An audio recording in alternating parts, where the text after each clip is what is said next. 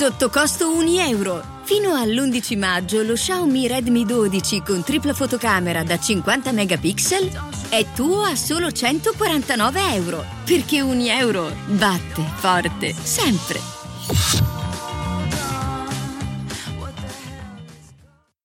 Grande calo dell'inflazione in Spagna. È così anche altrove?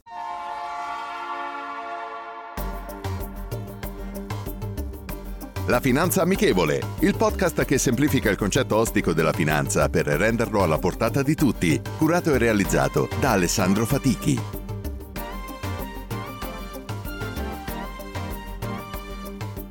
Benvenuti ad un nuovo episodio della Finanza Amichevole. Con l'inflazione che ha colpito pressoché tutto l'Occidente nell'ultimo anno, causando l'alzamento dei tassi da parte della BCE e della Fed, finalmente un paese in Europa ha iniziato a vedere la proverbiale luce in fondo al tunnel riguardo l'innalzamento dei prezzi. Infatti, la Spagna è la prima economia dell'Eurozona a registrare un'inflazione inferiore al 2%. L'obiettivo del caro vita posto dalla Banca Centrale Europea per poter uscire da questo aumento. Infatti, l'INE, l'Istituto Nazionale di Statistica spagnolo, riporta un'inflazione dell'1,9 per il mese di giugno a seguito del 3,2 di maggio. Il tasso più basso in Spagna da aprile 2021 e a seguito di una riduzione di quasi 9 punti in meno di un anno fa. Secondo la ministra dell'economia e della transizione digitale, nonché vicepresidente del governo di Madrid, Nadia Calvino, questo dato conferma l'efficacia delle misure adottate come la riduzione o l'eliminazione dell'IVA su alcuni alimenti base, lo sconto sul carburante per i liberi professionisti e il tetto al prezzo del gas. Tutto ciò influenzato anche dal calo dei prezzi dell'elettricità e degli alimentari, oltre ai costi di alberghi e ristoranti che rappresentano il 14% del tasso di inflazione complessivo e stanno iniziando a stabilizzarsi nonostante i forti arrivi dei turisti.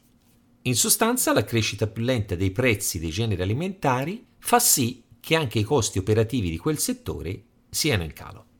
Guardandoci intorno nel resto del mondo, si tratta sicuramente di un dato positivo anche fuori dalla penisola iberica, un segno che già qualcuno nella zona euro ha iniziato a riprendere il ritmo precedente alla guerra in Ucraina e all'aumento dei prezzi di energia che è scoppiato l'anno scorso.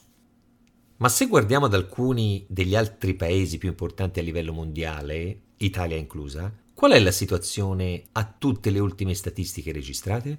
Considerando quanto riportato per l'inflazione che concerne gli Stati membri del G7 su base annua, secondo gli ultimi dati il Giappone riporta un'inflazione del 3,2, il Canada del 3,4, gli Stati Uniti del 4%, la Francia del 4,5%, sia l'Italia che la Germania del 6,4% mentre il Regno Unito ha il dato più alto fra i membri con l'inflazione all'8,7%. Quindi tutti ben al di sopra dei dati positivi riportati dal governo spagnolo. Ancora con molta strada da fare prima di raggiungere un'inflazione che non preoccupi le rispettive istituzioni finanziarie. 2% è l'obiettivo fissato, oltre che dalla BCE, anche da parte della Fed, Bank of England, Bank of Canada e Bank of Japan. Quindi tutti i membri del G7 sono sulla stessa lunghezza d'onda per quanto riguarda l'inflazione a cui ritornare.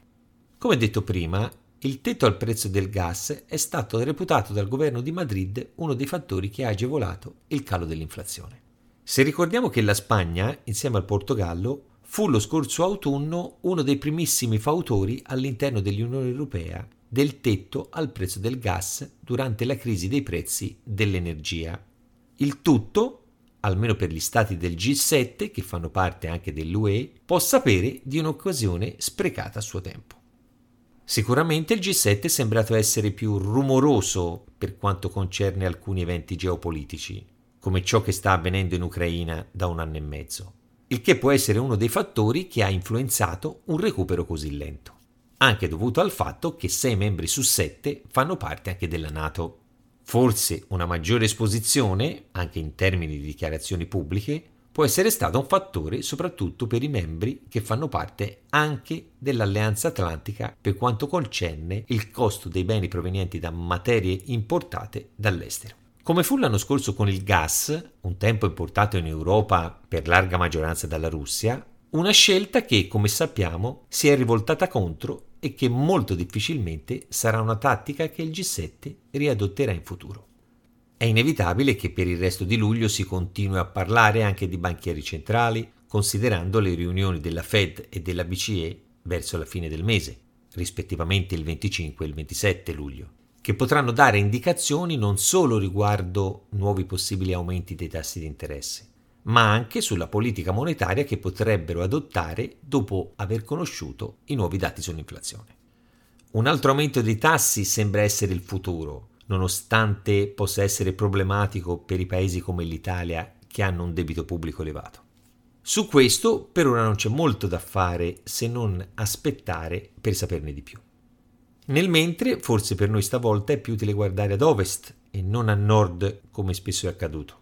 Perché, come detto, per quanto riguarda il calo dell'inflazione che tutti cercano di riportare a livelli gestibili, in Occidente il modello da seguire al momento è a Madrid, non alle solite Berlino o Stoccolma. Questo forse smonterà anche il luogo comune, molto presente in Italia, che nelle zone geografiche dell'Unione Europea sono sempre solo i modelli da copiare in tutto e per tutto. Non è tutto bianco e nero, a volte guardiamo anche zone più grigie da dove trarre spunto. La citazione di oggi è la seguente. L'inflazione è una forma di tassazione che può essere imposta senza legislazione. Milton Friedman. Rendiamo la finanza amichevole. Vi aspetto. Potete ascoltare questo podcast sulle principali piattaforme disponibili.